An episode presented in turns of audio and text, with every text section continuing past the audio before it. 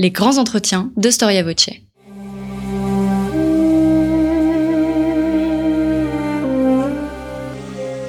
Une émission de la rédaction de Storia Voce.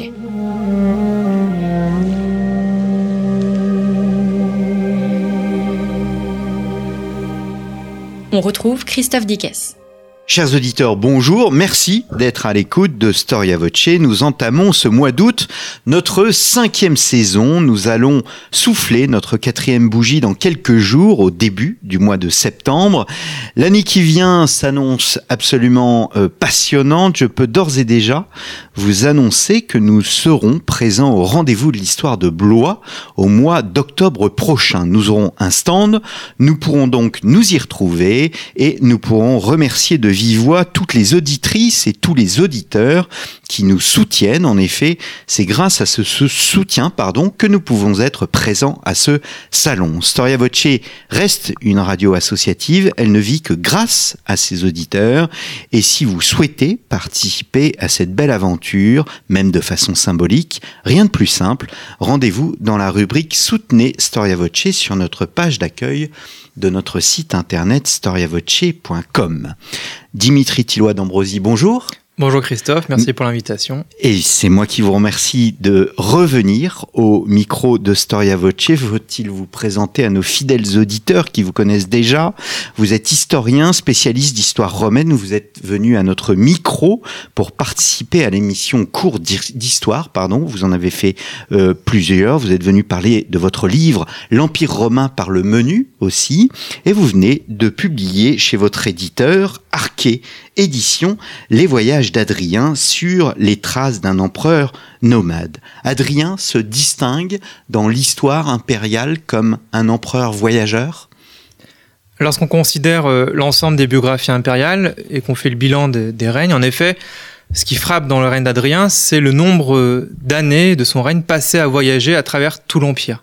Alors, il n'est pas le seul empereur euh, à avoir voyagé, à avoir euh, visité les provinces. On peut citer euh, Auguste qui, euh, dans le cadre de l'organisation provinciale de l'Empire et de la pacification de l'Empire au lendemain des guerres civiles, a été amené à voyager, en Gaule par exemple.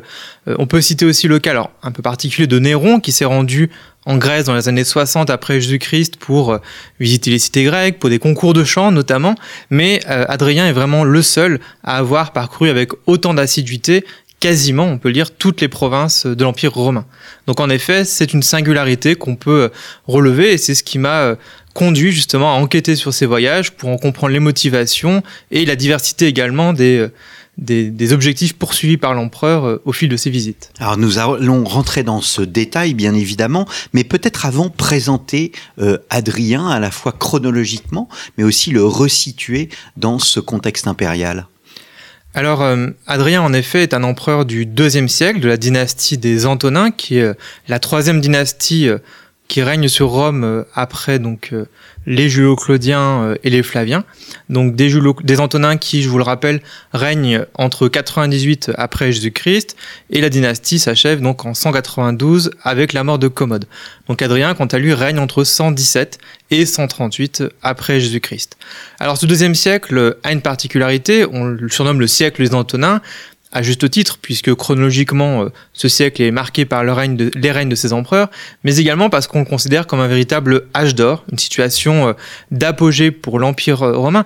Évidemment, il convient d'être toujours prudent avec cette notion d'âge d'or, puisque on aura peut-être l'occasion d'y revenir, il peut y avoir aussi des troubles dans l'Empire ou sur ses frontières, mais en tout cas, c'est une situation de prospérité et de stabilité politique, ce qui est important de souligner, euh, dont bénéficient ces empereurs. Il succède à Trajan. À Trajan, en effet. Donc Trajan qui règne entre quatre-vingt-dix-huit et cent dix-sept. Alors son règne est marqué avant tout par euh, une politique de conquête tout à fait notable et importante. Euh, parmi ces conquêtes, on relève surtout donc la conquête de la Dacie, c'est-à-dire la Roumanie actuelle, au-delà du Danube. Ensuite, une autre conquête importante qui est la Mésopotamie, au-delà de l'Euphrate, face à un ennemi héréditaire de Rome, que sont les Parthes, et puis également une nouvelle province qui est créée en Arabie, c'est-à-dire au nord de l'Arabie saoudite actuelle et une grande partie de la Jordanie. Donc on a une expansion très importante sous son règne, mais une expansion sur laquelle Hadrien revient dès les premières années du règne. Comment se fait la succession de, de, de, de Trajan ? Alors, d'une façon générale, quand on considère l'histoire de l'Empire romain, il y a quelque chose d'assez étonnant, c'est que Auguste, à sa mort en quatorze après Jésus-Christ, n'a jamais fixé euh, de règlement successoral. Tout s'est fait de façon empirique, et notamment euh, par le biais de l'adoption. Auguste, par exemple, premier empereur, choisit d'adopter Tibère, bon, après euh, moult péripéties euh, successorales évidemment, sur lesquelles je passe, mais euh, c'est euh, un des principes qui va prévaloir euh, durant une grande partie de l'histoire romaine. On peut avoir également euh, une succession par filiation, c'est le cas par exemple avec les Flaviens, puisque Titus et euh, Domitien succèdent à Vespasien, euh, dont ils sont les, les fils. Alors dans le cas des Antonins, euh, ce qui marque euh, lorsque l'on étudie cette dynastie, c'est qu'en effet, euh, le... chaque empereur quasiment a été adopté par son prédécesseur, sauf Commode, le dernier, qui est le fils naturel euh, de Marc Aurèle. Donc en revanche, voilà, pour Trajan et Hadrien, Trajan, avant de mourir, choisit euh, Hadrien comme successeur. Alors évidemment, il n'est pas un inconnu aux yeux de Trajan, puisqu'ils sont cousins, il faut le rappeler, c'est un fait important. Et euh, avant de mourir, euh, Hadrien s'est déjà illustré, très largement illustré même, euh, aux côtés euh, de son cousin, et père adoptif de fait, peu de temps avant, avant sa mort. Les auteurs anciens, notamment Dion Cassius, émettent l'hypothèse que Plotine, donc la, l'impératrice et femme de Trajan, aurait joué un rôle hein, dans la décision prise pra- par Trajan. Toujours est-il qu'il euh, le choisit voilà, pour ses mérites, pour sa proximité familiale évidemment, euh, d'autant plus que euh, Hadrien est marié avec une parente de euh, Trajan qui est donc Sabine, l'impératrice. Donc on voit que déjà avant la mort de Trajan, c'était noué des fils qui évidemment préparait le terrain euh, à une succession. Ce n'est pas une succession qui, qui, qui se fait dans le sang. Un mot des sources, Dimitri euh, Tilloi-D'Ambrosi. Euh, j'étais étonné de voir les différents types de sources qui, qui, qui peuvent exister pour illustrer la thématique des voyages. Alors, pour euh, l'empereur lui-même, évidemment, pour son règne, les sources euh, écrites d'historiens sont les principales, les premières vers lesquelles on se tourne. Elles sont relativement nombreuses, mais elles sont problématiques pour certaines d'entre elles. Euh, l'une des principales, c'est Dion Cassius, qui a écrit une histoire romaine au troisième siècle, une source qui est relativement fiable malgré le parti pris euh, pris par Dion Cassius, qui est un sénateur, je le rappelle, et qui va être extrêmement euh, attentif, vigilant sur euh, la façon dont les empereurs se sont comportés envers le Sénat. On aura peut-être l'occasion d'y revenir, mais euh, il y a eu des tensions assez importantes entre Hadrien et le Sénat dès le début du règne, notamment en raison de la mise à mort de certains des membres de l'honorable institution. Donc ça, c'était un premier point. Euh, on a aussi l'Histoire Auguste, qui est une euh, série de biographies rédigées au cinquième siècle après Jésus-Christ, début cinquième siècle. Euh, également, euh, une œuvre produite par les milieux sénatoriaux. Euh, cette œuvre est assez problématique, puisqu'on la considère comme un faux, dans le sens où on a différents auteurs qui sont donnés, mais en réalité, un seul et même auteur se cache derrière cette multitude d'écrivains dont on a conservé les noms. Et surtout, ce qui est problématique, c'est qu'on a beaucoup d'inventions, beaucoup d'anachronismes, beaucoup d'erreurs euh, qui sont le fruit parfois de l'imagination de, de l'auteur. Bon, on pourrait citer d'autres sources, là j'ai cité les deux principales, mais voilà, ces sources nous donnent des détails intéressants, importants évidemment et précieux pour le règne, mais il faut être assez prudent. Comme pour tous les autres empereurs, il semble tout à fait fondamental pour éviter justement de tomber parfois dans les lieux communs du mauvais empereur, l'empereur fou, et cetera, de croiser avec d'autres sources, notamment la numismatique et l'épigraphie, qui nous renseignent quant à elles sur le discours officiel du pouvoir, sur l'image que l'empereur souhaite renvoyer auprès de ses sujets. Euh, notamment, la monnaie permet de diffuser des légendes monétaires qui euh, diffusent des épithètes, des, qui vénèrent des allégories, euh, qui sont... Euh, voilà. Des, euh, des entités auxquelles l'empereur est attaché durant son règne, qui sont presque comme un programme, en quelque sorte, politique. Alors pour Hadrien, euh, durant son règne, on a beaucoup de monnaies qui vont célébrer l'universalité de l'Empire, la concorde à l'échelle de l'Empire, ce qui correspond bien, évidemment, euh, à l'état d'esprit des Antonins lorsqu'ils sont euh, au pouvoir. Quant à l'épigraphie, euh, elle peut provenir évidemment du pouvoir impérial lui-même, donc euh, on a euh, des textes qui nous renseignent sur la titulature de l'empereur, sur euh, les différentes fonctions, titres honorifiques qu'il a pu remplir, mais surtout ce qui nous intéresse dans le cadre des voyages, euh, ce sont évidemment les inscriptions qui proviennent des cités, donc euh, essentiellement en Orient, c'est, là, euh, c'est de là que proviennent la plupart des inscriptions, des inscriptions qui nous renseignent sur la visite de l'empereur, sur les honneurs qui ont pu être rendus, sur les privilèges que l'empereur a pu accorder à telle ou telle cité durant sa venue, et de même pour les monnaies, les monnaies qui représentent, qui font écho à des provinces, des provinces dont les allégories sont représentées sur les monnaies, cela peut aussi nous renseigner sur la venue de l'empereur. Et puis enfin, l'archéologie, qu'il ne faut pas négliger. Euh, on a des traces archéologiques de certaines constructions qui sont contemporaines d'Hadrien, qui ont pu parfois, c'est le cas à Athènes notamment, euh, être le fruit de ses, de ses ordres, de sa volonté euh, directement, Et évidemment, sa venue dans les, les murs de la cité a pu favoriser l'émergence et le développement de ces projets. En lisant votre ouvrage, ce qui m'a le plus étonné, c'est qu'on ne parle pas de voyage comme un peu aujourd'hui, on décide, un chef d'État décide de voyager dans un pays donné. Non, ce sont de véritables tournées.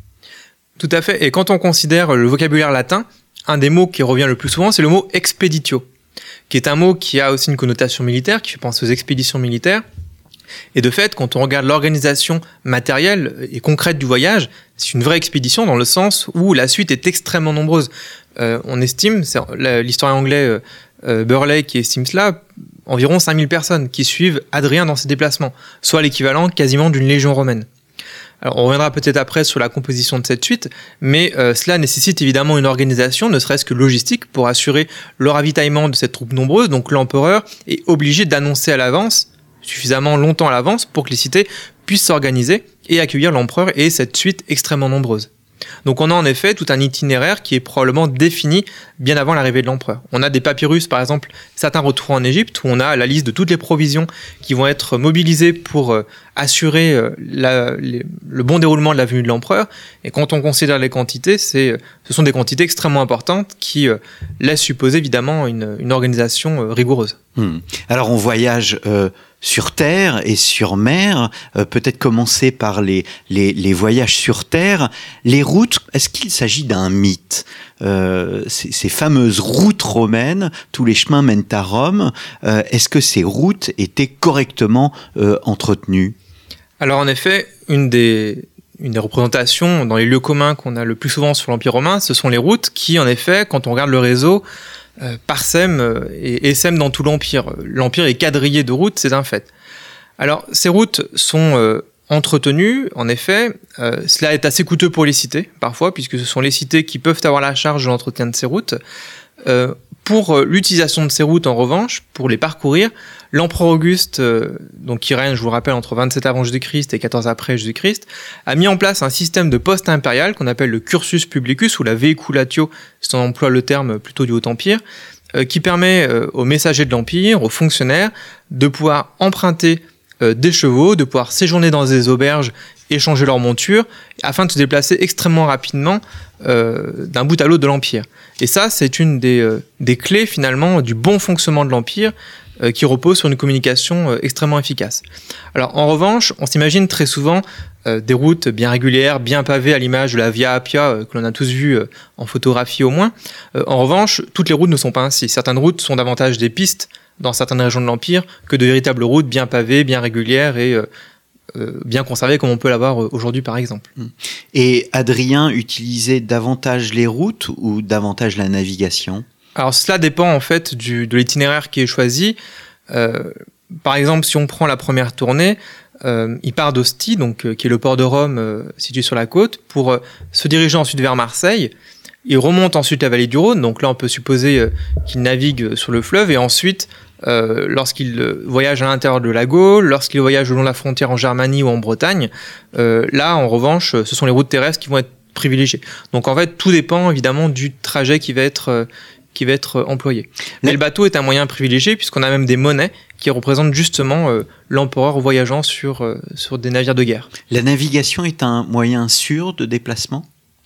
Alors, la navigation... Euh, est un moyen sûr dans le sens où les Romains bon, maîtrisent très bien les routes méditerranéennes, euh, le problème de la piraterie est éradiqué depuis longtemps, le principal risque évidemment demeure le risque de naufrage, c'est pour ça que les Romains ont imposé une période de fermeture de la mer, euh, d'une manière générale durant l'hiver, pour éviter les risques de naufrage. Alors cet interdit il pèse notamment euh, pour le commerce.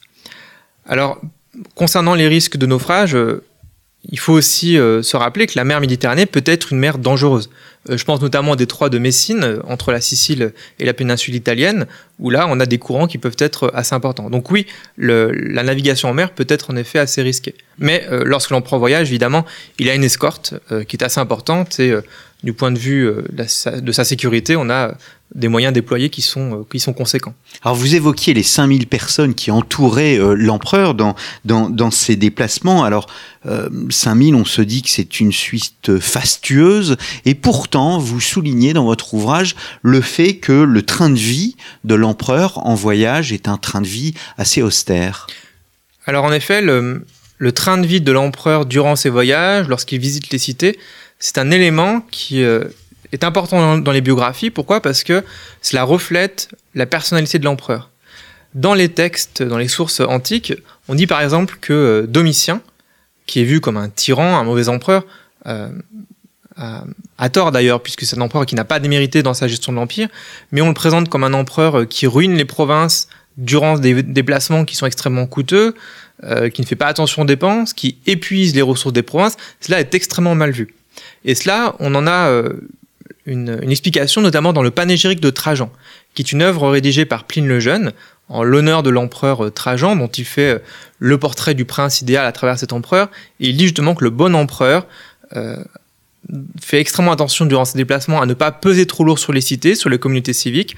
Il a une liste précise de ses dépenses et euh, Pline le Jeune dit que les empereurs successeurs de Trajan devront faire attention lors de leur voyage eh bien, à imiter Trajan, c'est-à-dire mmh. à ne pas peser trop sur les, les provinces. Alors effectivement, Hadrien, on le voit par exemple lorsqu'il séjourne parmi les troupes, euh, n'hésite pas à se mêler à elle, à vivre de façon très simple comme elle, mais euh, malgré tout, même s'il veut faire attention à donner une image de simplicité, euh, d'austérité qui est propre normalement aux citoyens romains, malgré tout, évidemment, euh, ces déplacements ont un coût. Mmh. Quelle est la composition de cette suite ?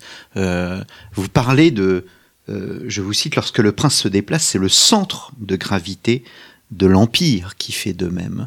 Euh, donc c'est l'entourage classique de l'empereur à Rome qui se déplace. Alors cette suite, on pourrait la, con- la, la comparer presque à une pyramide en quelque sorte. Et en effet, cette pyramide, c'est euh, le cœur de Rome qui est en déplacement. Au sommet, évidemment, se trouvent bon, l'empereur et l'impératrice. Ensuite, ses amis les plus proches, qui peuvent parfois l'aider euh, à gouverner. On trouve les membres du conseil. On peut trouver des juristes, notamment dedans, qui jouent un rôle de plus en plus important dans l'administration de l'Empire. Et euh, cela va atteindre son apogée notamment avec les Sévères, où de grands juristes vont rédiger des textes qu'on va retrouver dans le Digeste, par exemple. Et puis des personnages éminents, notamment le, les préfets du prétoire, qui sont responsables de la garde prétorienne, et qui sont, on pourrait le dire, les deuxièmes personnages les plus importants euh, après l'empereur lui-même. Viennent ensuite des responsables des bureaux, des chevaliers notamment, qui depuis le règne d'Auguste jouent un rôle de plus en plus important. Alors je rappelle que les chevaliers euh, sont un ordre de citoyens supérieurs, inférieurs aux sénateurs, mais quand même des citoyens de rang supérieur, qui vont assurer des fonctions civiques, des fonctions militaires parfois également, et euh, qui jouent un rôle très très important dans l'administration de l'Empire. Donc ce sont des chevaliers qui vont diriger par exemple les bureaux dédiés à la correspondance, les bureaux dédiés aux archives, Euh, tout ce qui est relatif finalement à la chancellerie en quelque sorte de l'Empire. Par exemple, euh, l'historien Suétone, enfin le biographe Suétone plutôt, qu'on connaît pour les vies des douze Césars, eh bien, euh, a été responsable de la correspondance sous Hadrien, justement, au début du règne, avant d'être euh, d'ailleurs euh, euh, renvoyé de la cour pour une affaire euh, un peu sombre de mœurs ou euh, d'étiquette. Bon, en tout cas, il est euh, écarté de la cour. Viennent ensuite, évidemment, euh, tous les soldats, et notamment des prétoriens, qui sont des soldats d'élite qui euh, assurent la sécurité de l'empereur, qui peuvent parfois être déployés sur le champ de bataille lors d'opérations euh, militaires. Et ensuite viennent évidemment euh, de nombreux esclaves, des domestiques, qui assurent euh, le service au quotidien euh, pour l'empereur et sa suite. Et enfin, on a également, et c'est une particularité peut-être des voyages d'Hadrien, euh, beaucoup euh, de techniciens. On a des arpenteurs, on a des géomètres, on a des architectes.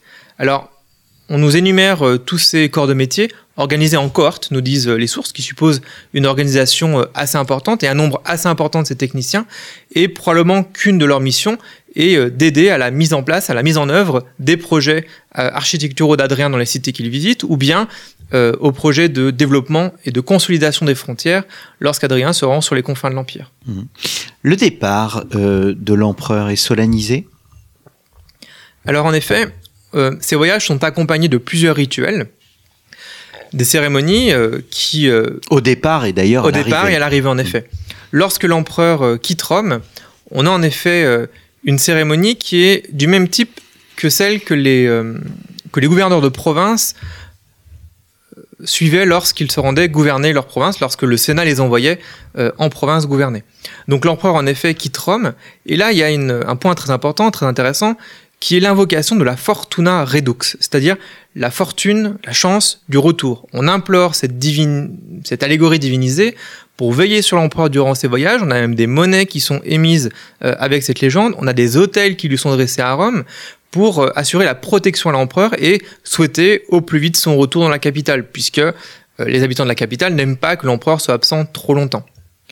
Ensuite, lorsque l'empereur arrive en province et arrive dans une cité, on a une cérémonie qui est tout à fait importante, qui est l'adventus, c'est-à-dire euh, l'entrée, littéralement, l'entrée euh, princière. Alors, le mot adventus, d'ailleurs, a donné en, en français actuel le mot avant, A V E N T, qui est donc la période avant Noël, puisque c'est l'arrivée du Christ. Donc, mmh. on a conservé euh, ce vocabulaire, ce terme, dans notre vocabulaire euh, actuel. Donc, lorsque l'empereur arrive dans une cité, euh, lorsque l'adventus se déroule, eh bien, une délégation des magistrats de la cité et des membres du conseil de la cité, on parle de curie, eh bien, sont envoyés auprès de l'empereur et ensemble vont ensuite sacrifier aux dieux. Et ça, c'est un point important, c'est que la dimension sacrée dans ces voyages est omniprésente puisque l'Empire se gouverne également sous les auspices des dieux. Mmh, nous, re- nous reviendrons d'ailleurs sur les, les cultes spécifiques euh, lors, lors de ces voyages. Quelle est la perception des voyages euh, d'Hadrien par ses contemporains ? Alors, c'est assez intéressant puisque dans les textes d'historiens antiques, on a conservé quelques jugements, quelques remarques, des réflexions sur euh, ces voyages, sur leur utilité, sur euh, la, la perception qu'il pouvait euh, en être, euh, qu'il pouvait y avoir. Alors, euh, certains auteurs, globalement, les auteurs euh, relèvent en effet euh, l'importance de ces voyages. Ils soulignent le fait que c'est une singularité, c'est quelque chose de remarquable puisque jamais aucun empereur n'a parcouru autant les provinces. En revanche, certains auteurs, certains poètes, notamment un poète du nom de Florus, se moquent d'Hadrien qui va euh, se tapir chez les Bretons, qui part en pays barbare, endurer euh, des climats euh, et des milieux naturels inhospitaliers. Moi, je, je, vais, je vais le citer. « Moi, je ne veux pas être César, déambuler chez les Bretons, me tapir chez les Germains, endurer le froid de City. » Donc là, on a en effet l'image de l'empereur qui va jusqu'aux confins du monde civilisé, finalement. Il va dans le monde barbare, puisqu'on a les Germains, on a les mmh. Scythes qui sont mentionnés. Donc on a l'impression d'un empereur qui se donne beaucoup de mal pour pas grand-chose finalement, euh, en tout cas bon, qui accomplit sa mission c'est vrai, mais qui doit euh, endurer euh, toutes ses péripéties et euh, ses séjours euh, peu agréables. Mmh. Puisque ça c'est un point important aussi, c'est que euh, le voyage est loin d'être confortable. On parlait des routes tout à l'heure, il y a aussi tous les chaos de la route puisque euh, les routes bon, soit sont pavées, soit sont assez irrégulières, donc euh, c'est un point important. La poussière elle-même est un élément important. Euh, on rapporte par exemple que Caligula faisait mouiller les routes lors de son passage pour éviter euh, que la poussière ne soit soulevée. Euh, Hadrien ne le fait pas par signe de simplicité évidemment, mais euh, c'est un point euh, qu'il convient de, de souligner. Donc, euh, globalement, une image assez mitigée finalement. Une image d'un côté euh, plutôt positive parce que l'empereur a le souci de son empire, a le souci de, de ses sujets, des cités qui essaiment dans tout l'empire, mais d'un autre côté, on a l'impression d'un empereur euh, qui euh, ne cesse de se déplacer sans arrêt. Mmh. Alors Hadrien a répondu à Florus, hein, « Moi, je ne veux pas être Florus, déambuler dans les tavernes, me tapir dans les cabarets, endurer les moustiques dodus. Euh, » Ces voyages étaient nécessaires pour l'empereur, euh, ou bien Hadrien inaugure-t-il une nouvelle façon, au fond, de gouverner ? Alors c'est une question qui est, qui est au cœur de l'ouvrage, hein, qui est une de ses raisons d'être essentielles, c'est que euh, on peut se demander en effet, est-ce qu'Hadrien devait voyager euh, ou non ? Alors, comme je l'ai dit tout à l'heure, l'Empire repose sur un système de communication assez remarquable grâce au cursus publicus que j'ai mentionné tout à l'heure, un service de poste qui permet très efficacement euh, de communiquer entre Rome, la capitale, et les provinces les plus lointaines. Donc, globalement, est-ce que l'empereur a besoin d'aller sur place pour être informé ? Non, puisque ce service de poste assure euh, Un, une circulation de l'information qui est tout à fait efficace. Euh, les cités ont pour habitude également d'écrire à l'empereur, d'émettre des pétitions, et les bureaux qu'on a mentionnés tout à l'heure, qui gèrent cette correspondance, le font de façon assez efficace. Donc l'empereur est globalement bien, bien renseigné, notamment par le biais des gouverneurs. Ensuite, est-ce que la situation de l'Empire le nécessitait ? Globalement, non, puisque l'Empire connaît une situation de prospérité, euh, il n'y a pas d'instabilité politique, il n'y a pas d'usurpation sous le règne d'Hadrien, euh, il n'y a pas de menace notable sur les frontières, bien qu'au début du règne, on mentionne une agitation, ce qui peut arriver euh, lorsqu'il y a un changement de règne, et notamment euh, avec ces conquêtes de Trajan qu'on a pu euh, mentionner. Donc globalement, j'aurais tendance à dire que ces voyages n'étaient pas indispensables, et que euh, finalement, ce qu'a fait Hadrien en allant sur place aurait pu tout à fait être réalisé depuis Rome. Accorder un privilège à une cité, ça peut tout à fait se faire depuis le Palatin. En revanche, euh, ce qui me semble important de souligner, c'est que Hadrien a évidemment de bonnes raisons de se rendre dans les cités euh, d'un bout à l'autre de l'Empire. Il a le souci d'assurer la cohésion de l'Empire. Et ça, les monnaies euh, nous, le, nous le retranscrivent finalement assez bien. On a des monnaies qui vont célébrer la concorde de l'Empire, euh, qui célèbrent vraiment un oikoumène, c'est-à-dire un espace euh, où vivent tous les hommes, où vit le monde civilisé sous l'autorité d'un seul homme. Donc il y a en effet ce souci d'être au plus près des préoccupations des sujets dans les cités, aussi bien en Occident qu'en Orient. Ça, c'est un premier point. Euh, pour répondre notamment à, à leurs requêtes. Alors ça peut être en matière de justice, ça peut être en matière d'administration des cités, en matière de fiscalité, ça c'est un point important. Autre point fondamental qui peut justifier les déplacements d'Hadrien, c'est euh, la consolidation des frontières. Comme je le disais tout à l'heure, Hadrien a mené des con- euh, Trajan pardon, a mené des conquêtes tout à fait considérables. Le problème étant que ces conquêtes, euh, Hadrien est assez réaliste euh, par rapport à cela, ne peuvent être que difficilement tenues. Pourquoi ? Puisque Rome n'a pas suffisamment d'hommes, n'a pas suffisamment de moyens pour maintenir ces euh, nouvelles provinces, comme la Mésopotamie par exemple, sous euh, son contrôle, sous sa domination. Donc, Hadrien choisit au début du règne d'évacuer certains territoires, pas tous, hein, la Dacie reste dans le giron de Rome par exemple.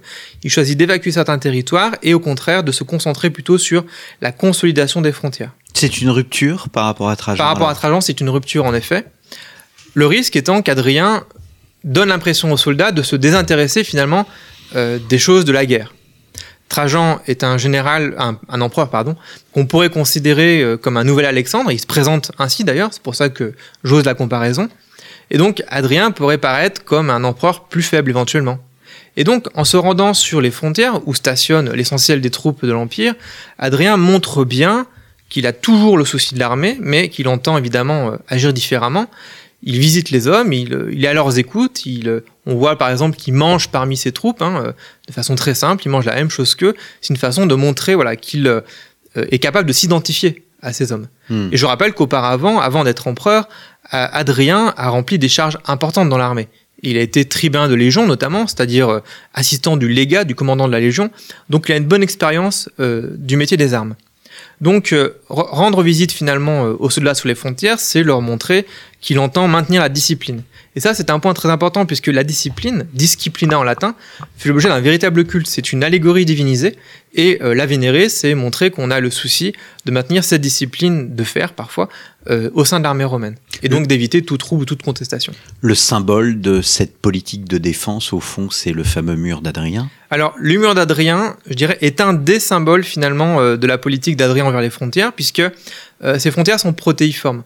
On imagine parfois, en effet, à partir du mur d'Hadrien, euh, un empire complètement sain euh, de murs. Ce qui n'est pas le cas, puisque en fait, les Romains agissent de façon assez euh, pragmatique sur leurs frontières. Des fortifications, des palissades, des murs, ça peut prendre différentes formes, eh bien, sont construites là où c'est nécessaire, là où il n'y a pas de frontières naturelles, comme un fleuve, par exemple. Ce qui est le cas avec le Danube ou avec euh, le, le Rhin. Donc, le mur d'Hadrien, en revanche, en effet, est peut-être une des euh, fortifications les plus euh, spectaculaires. Alors, j'emploie volontairement ce terme, puisque ce n'est pas une muraille infranchissable comme on peut se la figurer parfois. Euh, il y a tout à fait des routes qui poursuivent leur euh, trajectoire vers le nord de la province de Bretagne, donc sous-entendu de, d'Angleterre actuelle, en direction de l'Écosse. Il y a des échanges commerciaux avec les peuples établis au nord du mur qui ne sont pas sous domination romaine, qui peuvent parfois être hostiles à Rome. Mais ce mur d'Hadrien, qui est si célèbre et qui, dont on a conservé une grande partie, eh bien, a aussi une dimension tactique, stratégique, c'est vrai, mais il a aussi une dimension symbolique, qui est de montrer la séparation entre le monde civilisé, qui est Rome, et le monde barbare, qui est au-delà du mur. Et ça, les auteurs antiques le disent, ils en ont conscience qu'il y a une véritable barrière symbolique, psychologique presque, on pourrait dire. Alors laissons euh, le dieu Mars de côté, venons-en à, à, à la culture. Tout d'abord, peut-être une question triviale, mais est-ce qu'à l'époque romaine, on concevait le tourisme comme on le conçoit aujourd'hui ? Alors, le terme de tourisme n'existe pas dans le monde romain, mais la pratique, en, re- en revanche, du tourisme, enfin de ce qu'on pourrait appeler du tourisme, existe bel et bien. Euh, on a en effet des, plusieurs textes hein, qui nous mentionnent euh, des visites de sites illustres. Alors, Hadrien se rend sur certains de ces sites illustres, on y reviendra peut-être par la suite, mais euh, on a en effet une fascination pour des sites naturels comme les volcans, euh, comme l'Étna par exemple, qui fascine les anciens. On a un poème d'ailleurs qui s'appelle l'Étna, un poème anonyme qui euh, fait une description très spectaculaire des éruptions euh, de l'Étna donc en, en Sicile. Euh, dans une de ses lettres, d'ailleurs Sénèque, hein, Sénèque qui vit sous le règne de Néron, je le rappelle, euh, Sénèque demande à un de ses amis d'aller visiter l'Étna pour lui et de lui faire un compte rendu euh, de sa visite, de lui faire une description. Donc on a en effet une fascination pour des sites naturels remarquables, ce qu'on appelle les mirabilia en latin, c'est-à-dire des, des choses de la nature, source d'émerveillement. Donc ça peut être un fleuve particulièrement remarquable, ça peut être un volcan, ça peut être une montagne, et cetera. Mmh. Et il y a aussi un intérêt, évidemment, pour des sites euh, qu'on pourrait qualifier d'historiques, presque archéologiques, puisque Hadrien se rend, par exemple, sur les ruines de l'antique Troie et visite des sites illustres de l'Égypte antique. Donc on a en effet un, un intérêt, une sensibilité également pour des sites qui peuvent évoquer un passé euh, ancien. Il se recueille également sur des tombes d'hommes illustres. Oui, on a en effet plusieurs passages dans les sources. Hadrien se recueille par exemple sur les tombes de héros de la guerre de Troie. Euh, il se recueille, alors plus proche évidemment de, d'Hadrien, sur la tombe de l'illustre Pompée, qui se trouve donc à Péluse dans le nord de l'Égypte, hein, où Pompée a été euh, exécuté lors de son arrivée euh, à l'issue de sa défaite face, euh, face à César.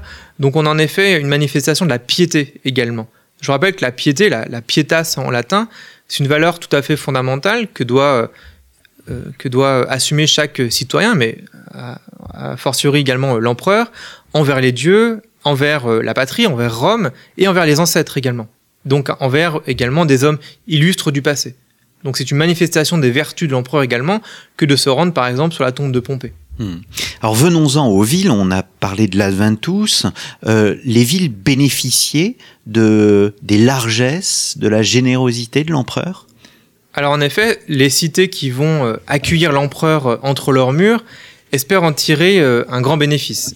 Bon, ça leur coûte beaucoup évidemment d'accueillir l'empereur et sa suite, on l'a évoqué tout à l'heure, avec une intendance extrêmement lourde. Donc ce qu'elles espèrent avant tout, c'est bénéficier de sa venue, l'honorer du mieux possible pour en tirer profit. Alors, les, euh, les largesses que l'empereur peut accorder euh, aux cités sont de diverses natures. Alors, j'aimerais rappeler aussi que euh, cette pratique qui consiste à faire le bien pour la cité n'est pas le propre de l'empereur romain. C'est ce qu'on appelle l'évergétisme, c'est-à-dire faire le bien. Alors, c'est un terme qui euh, a été créé au dix-neuvième siècle pour désigner cet ensemble de pratiques où les notables, à l'origine, eh bien, font le bien, mettent leur fortune à disposition de la cité. Alors ça peut être pour des constructions, des bâtiments publics, des bains, des temples, et cetera par exemple, des édifices de spectacle. Euh, cela peut être également financer des distributions euh, de nourriture, de blé par exemple. Cela peut être également financer l'organisation de spectacles, la restauration de bâtiments.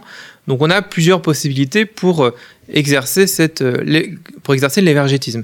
Et cet évergétisme, c'est même un des mécanismes du bon fonctionnement des cités. On attend des notables, des plus puissants, qu'ils mettent leur fortune à disposition. Souvent, c'est à perte. Ils n'en retirent aucun bénéfice direct, un bénéfice matériel, j'entends. En revanche, ils en retirent la reconnaissance de leurs concitoyens. Ce qui va se traduire par euh, des dédicaces, par exemple, par des inscriptions en leur honneur, euh, parfois par des statues, ce qui est évidemment une marque d'honneur supérieure. Mais à l'époque romaine, à l'époque impériale même plus précisément, l'empereur est l'évergète par excellence. Les notables à l'échelle locale continuent de pratiquer l'évergétisme, évidemment, mais euh, on attend évidemment de l'empereur qu'il ait euh, une manifestation de cet évergétisme qui soit supérieure. Donc l'empereur dans les cités, eh bien, va procéder de la même façon. Il va financer des constructions, il va euh, parfois euh, financer des, euh, des distributions, mais en revanche, ce qui est le privilège de l'empereur, enfin, son apanage plutôt, c'est l'octroi de titres honorifiques ou de privilèges fiscaux. Alors ces titres honorifiques, par exemple, cela peut être le titre de métropole. Alors concrètement, ce titre, euh, qu'on va trouver surtout en Orient en réalité, dans les cités euh, du monde grec, ce titre accorde une primauté à une cité, à une échelle provinciale, voire à une échelle régionale. Également, cela peut être le titre de colonie. Alors une colonie, en principe, c'est une cité qui va être fondée euh, plus ou moins ex nihilo, il peut y avoir parfois des établissements antérieurs, soit par des vétérans, soit par des citoyens qui sont envoyés, des colons. Donc là, on a des fondations nouvelles, c'est le cas de Lyon, de Orange, d'Arles par exemple. Mais... Euh, à l'époque impériale et notamment à l'époque antonine, des cités qui ont déjà une histoire assez longue peuvent se voir octroyer le titre de colonie euh, à titre honorifique. Et donc, la conséquence, c'est que ces cités sont, pi- sont placées vraiment sur un piédestal et presque comme des sœurs jumelles de Rome en quelque sorte. En leur sein, euh, eh bien, va être euh, érigé par exemple un temple de Jupiter capitolin près du Forum très souvent. Une façon évidemment de euh, faire écho au Capitole de Rome avec euh, le temple de Jupiter capitolin qui est le cœur... Euh, un des cœurs en tout cas les plus sacrés de, de la capitale. Elles peuvent gagner des privilèges, mais elles peuvent en perdre également. Tout à fait. Alors, sous le règne, de d'Adri- sous le règne d'Adrien, on n'a pas de, d'exemple de perte de privilèges. En revanche, on en a lorsqu'il y a des périodes de troubles, de guerre civile.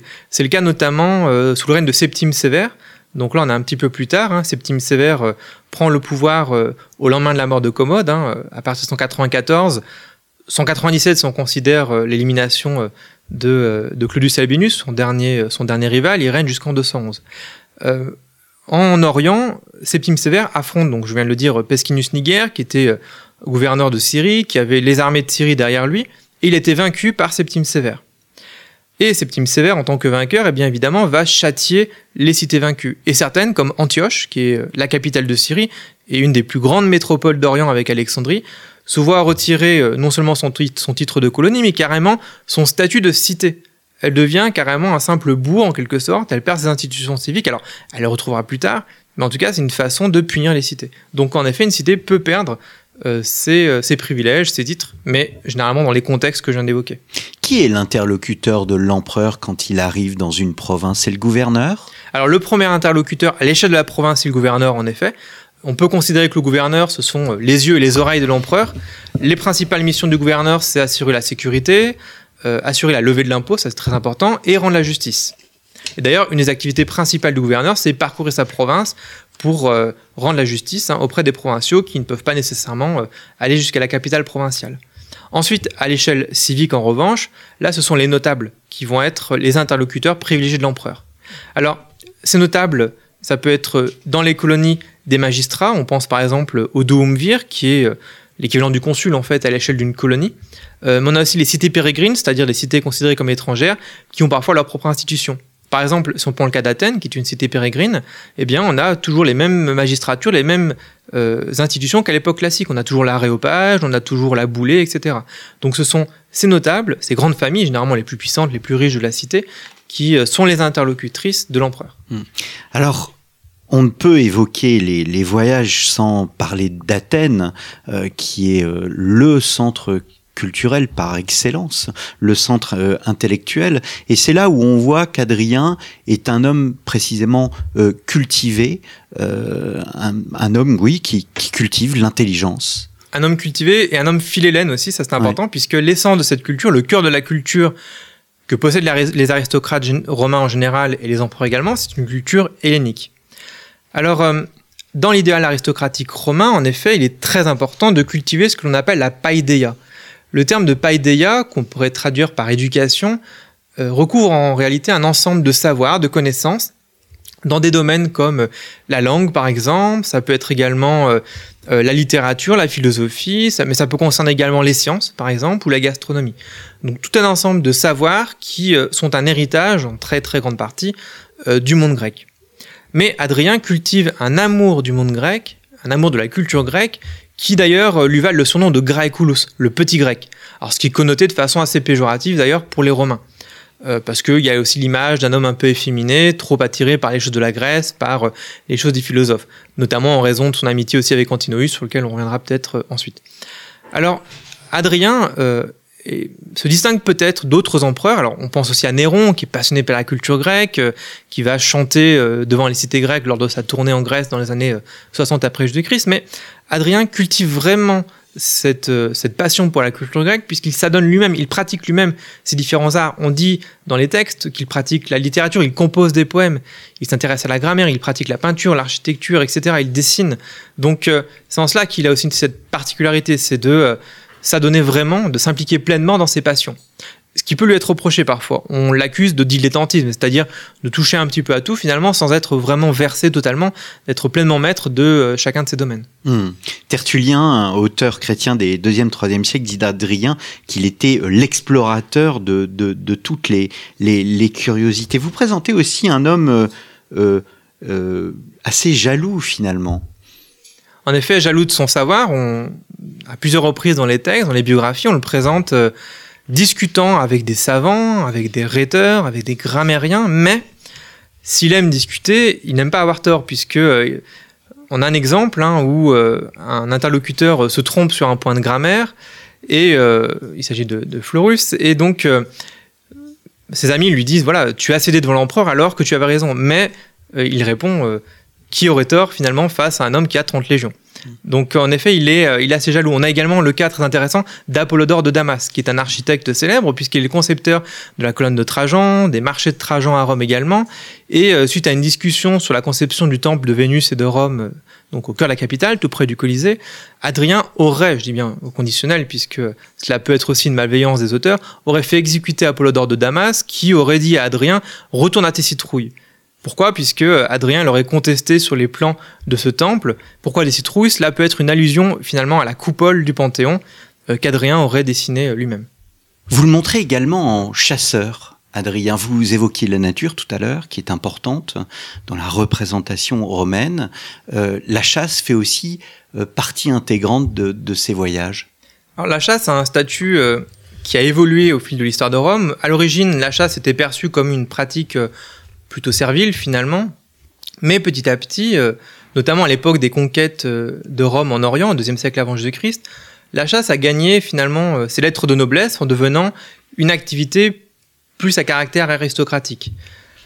Et dans les grandes familles, en effet, l'activité de chasse est une activité euh, tout à fait euh, honorable. Alors, l'empereur euh, entend évidemment qu'élite, que membre de l'élite romaine participe lui aussi à la chasse, mais en tant qu'empereur, la chasse gagne une symbolique supplémentaire. Euh, elle est aussi finalement une manifestation de sa virtus. Alors, on pourrait traduire par vertu directement, mais c'est une notion plus complexe, qu'on pourrait traduire également par euh, force virile, une capacité d'action qui tient évidemment aux vertus et à la morale de l'empereur. Elle est une manifestation donc de sa vertu euh, au combat. L'empereur qui sait bien chasser, c'est l'empereur aussi qui est capable de bien combattre. De façon plus symbolique, c'est une symbolique qui va aussi bien se développer euh, au troisième siècle, à l'époque tardive. Symboliquement, lorsqu'on présente des scènes de chasse, c'est aussi euh, la lutte parfois contre les forces euh, maléfiques, les forces du mal. Alors, euh, Hadrien, en effet, adore la chasse. On raconte dans l'histoire Auguste que dès sa, dès sa jeunesse, dès son adolescence, il s'adonne de façon très active à la chasse, à tel point que Trajan doit le rappeler à l'ordre pour plutôt s'intéresser à sa carrière. Et durant ses voyages, où qu'il voyage, Hadrien s'adonne une fois de plus activement à la chasse. En Toscane, par exemple, il chasse le sanglier. En Égypte, il chasse le lion. Et, euh, chose remarquable, en Asie mineure, en Mysie plus précisément, euh, Hadrien fait carrément ériger une ville, il fait construire une ville qui s'appelle Hadrianothère, qu'on pourrait traduire par les chasses d'Hadrien, en mémoire, en quelque sorte, d'une chasse qu'il a accomplie, où il a abattu euh, une ours. Donc une forme de trophée, en quelque sorte, pour euh, commémorer cet exploit. Et d'ailleurs, on a une trace visible de ces chasses d'Hadrien, toujours au cœur de Rome, sur l'arc de Constantin, qui se trouve tout près du Colisée, puisque si cet arc date du quatrième siècle, du début quatrième siècle, les médaillons qui sont sur chacune des faces de cet arc proviennent d'un monument qui date de l'époque d'Hadrien. Alors, les médaillons ont été un petit peu retouchés, mais euh, qui représentaient à l'origine Hadrien euh, dans différentes scènes de chasse. Alors, il y a bien d'autres thèmes hein, pendant ces voyages. Vous évoquez notamment euh, l'initiation hein, au, euh, au culte euh, de... Euh, au sanctuaire d'Éleusis, euh, après, près, près d'Athènes. Je renvoie nos auditeurs à, à votre ouvrage, et peut-être terminer par ce symbole qui est la Villa Tivoli, euh, qui au fond est une représentation du monde, euh, qui symbolise euh, tous ces voyages euh, d'Hadrien et qui en quelque sorte ont renforcé le sentiment d'appartenance à un empire.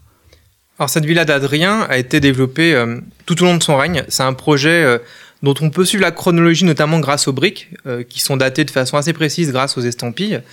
Donc, on voit bien qu'à chaque fois qu'Hadrien revient en Italie, euh, il se rend à Tivoli, le chantier avance, donc euh, il le suit de très près. Et euh, on peut évidemment émettre l'hypothèse avec assurance que euh, c'est Hadrien qui a décidé de l'organisation, de la structure de cette villa absolument immense.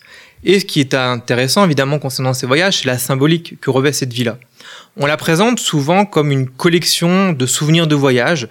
Ça peut être une première lecture, mais euh, les analyses les plus récentes qui ont pu être menées par euh, les spécialistes, je renvoie notamment euh, aux écrits de Henri euh, Sterlin, qui est un spécialiste d'architecture romaine, euh, on voit davantage cette, euh, ce complexe de la villa de Tivoli comme un microcosme, en quelque sorte.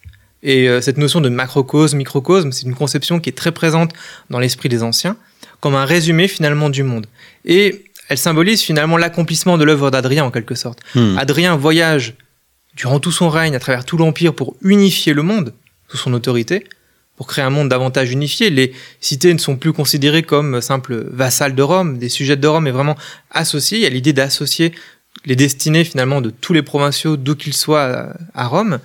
Et donc cette villa a en effet une signification cosmique. Quand on analyse son plan, on trouve des lieux qui évoquent l'Égypte, des lieux qui évoquent la Grèce, mais on a aussi, lorsqu'on analyse les plans, une symbolique cosmique, ce qui est vrai notamment avec la partie qu'on appelle souvent le théâtre maritime. Et on considère, euh, enfin certaines interprétations en tout cas, considèrent qu'il s'agirait d'un observatoire astronomique. Et je rappelle qu'Hadrien est passionné de l'astronomie et d'astrologie, euh, qui est une, une véritable science hein, pour les Romains. Et donc, euh, cette symbolique cosmique trans- transparaît de façon assez nette à travers cet édifice. C'est un résumé, en quelque sorte, du monde. Et je rappelle qu'au centre de ce théâtre maritime, on a une petite, une petite douve remplie d'eau autour qui forme, qui laisse du coup se dessiner un îlot où peut se retirer l'empereur. Et c'est comme un résumé finalement du monde entouré de l'océan que se figuraient les anciens. Donc on a en effet une symbolique cosmique et un parachèvement un petit peu de son œuvre à travers cette, ce complexe architectural remarquable.